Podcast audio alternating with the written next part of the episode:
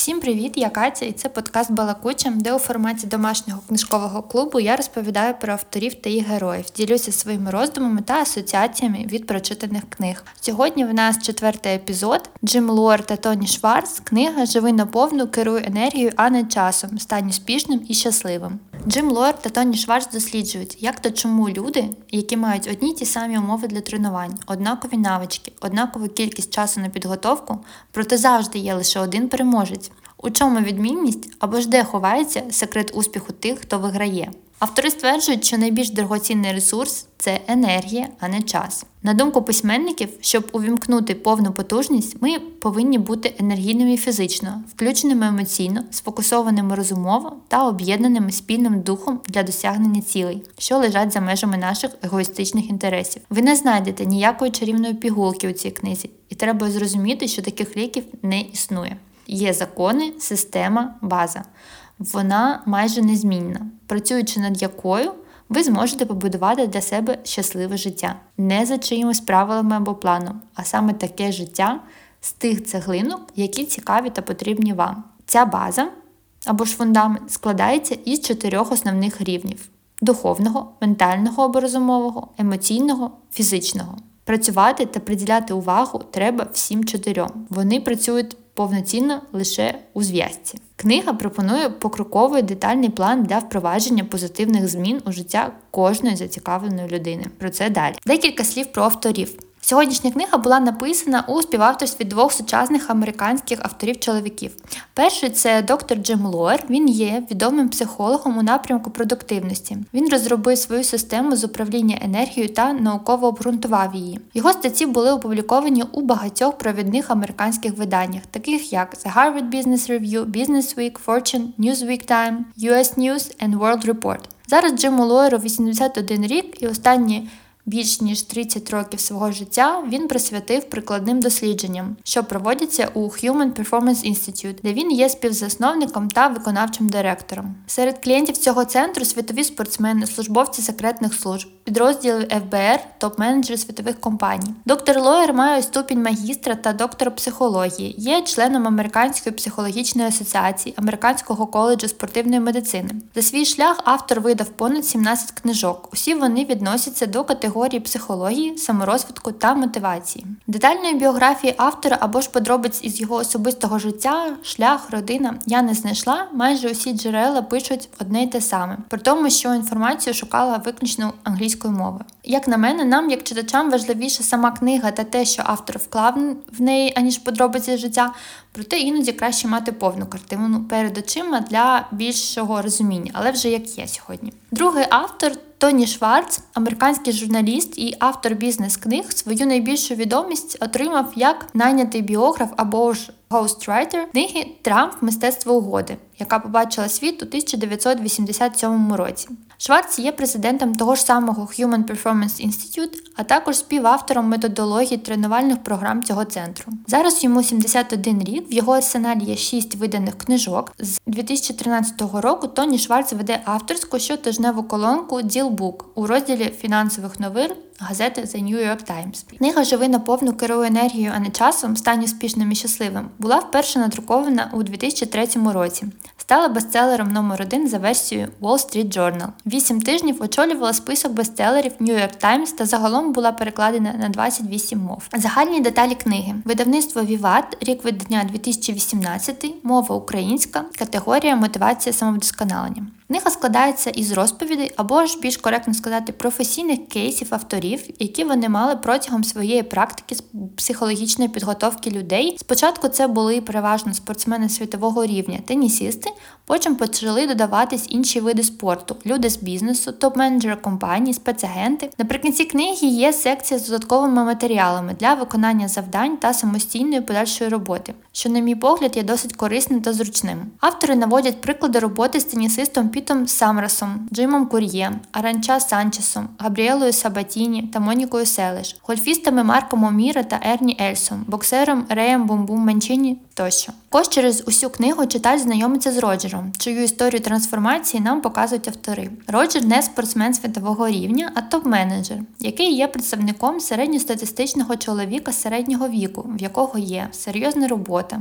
відповідальність за результати своєї команди та фінансові результати компанії, дружина, родина, діти, зобов'язання, стрес. Багаточасові затори на дорогах, втрата мотивації, сенсів та банально велика втома. Мені було цікаво спостерігати за розвитком історії Роджера, бо, хоча я і не середньостатистичний чоловік-американець, проте якась частина його історії може відгукнутися майже кожному. Саме тому це створює таку собі прив'язку до персонажа, бо читач може побачити якусь із власних проблем або ситуацій, які потребують рішення у історії Роджера. Що цікавого є у книзі та головні ідеї. Основна ідея книги полягає в тому, що ефективність, здоров'я та щастя засновані на вмілому управлінні енергією. Тобто автори стверджують, що найбільш дорогоцінний ресурс це саме енергія, а не час. Цікаві цитати. Є чотири основні принципи, про які розповідають автори у книзі. Принцип номер один. Повна потужність вимагає підключення чотирьох взаємозалежних джерел енергії фізичної, емоційної, розумової та духовної. Енергія є спільним знаменником усіх аспектів нашого життя. Фізична енергія вимірюється у кількісних термінах висока чи низька, а емоційна якісних, позитивна чи негативна. Це два основні джерела енергії, оскільки без достатньої кількості палива жодна задача не буде виконана. Принцип номер 2 Оскільки наші енергетичні можливості зменшуються як за надмірного, так і за недостатнього використання енергії, ми повинні підтримувати баланс між витратою енергії та її накопиченням.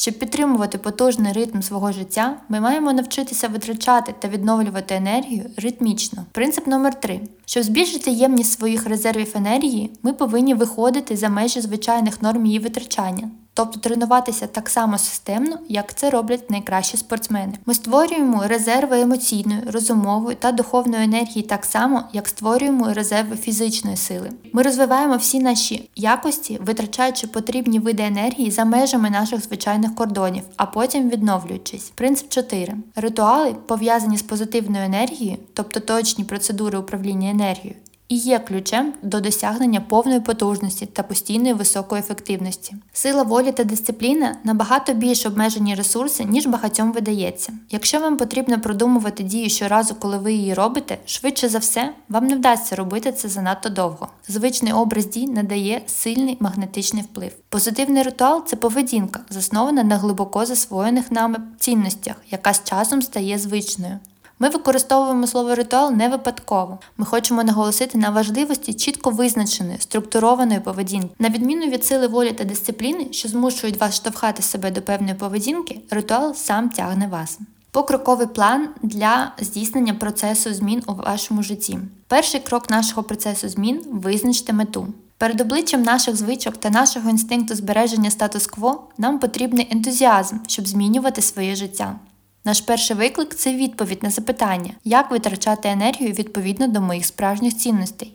На стадії визначення мети треба виявити та сформулювати найважливіші цінності вашого життя та охарактеризувати їхній образ особистий та професійний. Другий крок процесу змін. Погляньте правді у вічі. Треба поставити собі перше запитання: як зараз ви витрачаєте вашу енергію? Кожен із нас майстер уникати неприємної правди про себе. Ми постійно недооцінюємо наслідки наших рішень у питаннях управління енергією, не визнаючи шкоди продуктів, які ми їмо, дозволяючи собі надлишок алкоголю.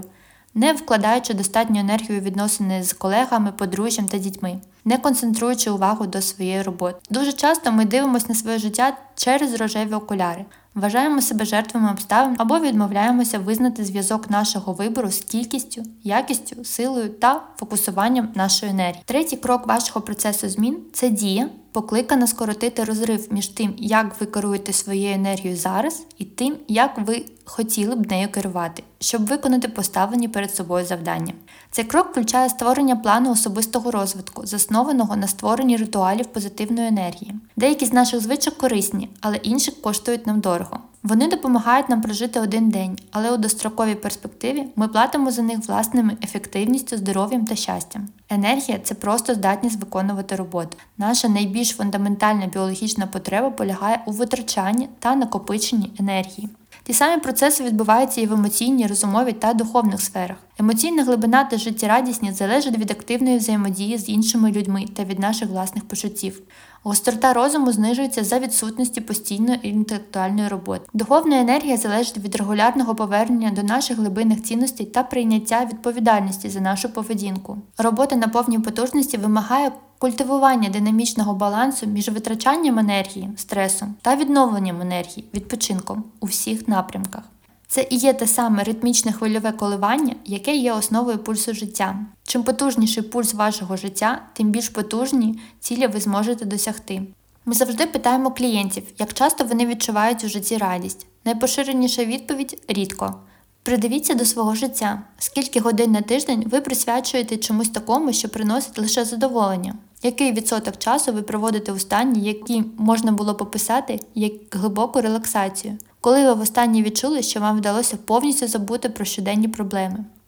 Фізична енергія є фундаментом як емоційних здібностей, так і розумових навичок. Ніщо так не руйнує ефективність, як нездатність зосередитися на задачі, що стоїть перед вами. Щоб працювати на найвищому рівні ефективності, потрібно підтримувати концентрацію, вільно перемикатися між широким та вузьким контекстом завдання, між її внутрішнім змістом та зовнішніми обставинами. З іншого боку, необхідний запас реалістичного оптимізму. Ключові м'язи, які підтримують оптимальну розумову енергію, це продумування задачі, візуалізація, позитивне промовляння, управління часом і творчий підхід. Духовна енергія є основною силою, яка приводить у рух усі аспекти нашого життя. Це найважливіше джерело мотивації, стійкості та вибору шляху. Ми використовуємо слово духовний не в релігійному сенсі, а більш простому, як з глибинними цінностями і цілями, які виходять межі суто егоїстичних. Ключовий м'яз духовної енергії це характер, тобто сміливість і впевненість у дотриманні обраною дорогою, коли це пов'язано з подоланням труднощів та самопожертвою. Підтримують духовні м'язи, ентузіазм, обов'язковість, цілісність і чесність. Найпотужнішим джерелом для формування мети є духовна енергія, що виникає, коли ми підключаємось до наших глибинних цінностей, відкидаючи егоїстичні мотиви. Тільки за наявності мети ми можемо розглянути точку призначення та прокласти до неї маршрут. Ми досягаємо повної потужності тільки коли займаємося тим, що нам здається важливим і вартим. Мета стає потужним і довгостроковим джерелом енергії для нашого життя у трьох випадках, коли воно стає позитивним, а не негативним, внутрішнім, а не зовнішнім, і коли воно прямує на інших людей, а не на нас.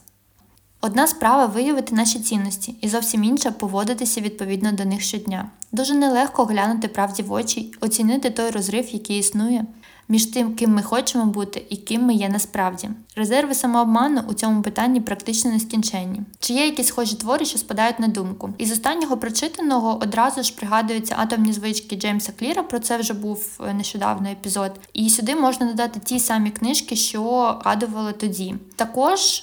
Можна додати ще одну книгу: це Майкл Роуч Кармічний менеджмент. Читаю короткий уривок, аби можна було зрозуміти стиль написання авторів. Сприйняття та реальність. Інший спосіб самообману це впевненість у тому, що наша точка зору є правдивою, хоча насправді вона є лише інтерпретацією, окулярами, через які ми вважаємо за краще подивитися на світ. Не розуміючи цього, ми на підставі фактів вигадуємо історії, і саме ці історії вважаємо правдою. Але насправді, якщо щось нам вдається правдою, воно не є правдою насправді. Факти в кожній ситуації можуть бути незаперечними, але те значення, яке ми їм приписуємо, найчастіше є більш ніж суб'єктивним. Нам обов'язково треба отримати більш повну картину, зробивши крок назад і спостерігати за собою. Розширивши нашу перспективу, ми можемо стати глядачами тієї драми, яка відбувається у нашому житті, замість того, щоб бути предметом цієї драми. Практику медитації віпасану іноді називають станом очевидця, оскільки вона спрямована на спостереження за нашими думками, почуттями та відчуттями ніби збоку. Як сформулював психіатр Роберт Асаджіолі, ми можемо перейти від почуття Я приголомшений своїми тривогами до холодного, мої тривоги намагаються приголомшити мене. В одному випадку ми є жертвами, в іншому у нас з'являється сила для прийняття рішення та для початку дій. Я можу бути неправий. Дивлячись справді в обличчя, ми повинні постійно зберігати відкритість, враховуючи можливість того, що наш погляд на самих себе та інших може бути не зовсім точним. Як взаємний вплив переваг можна розглянути самовпевненість, яка без належної частки скромності перетворюється на егоцентризм і фанатизм.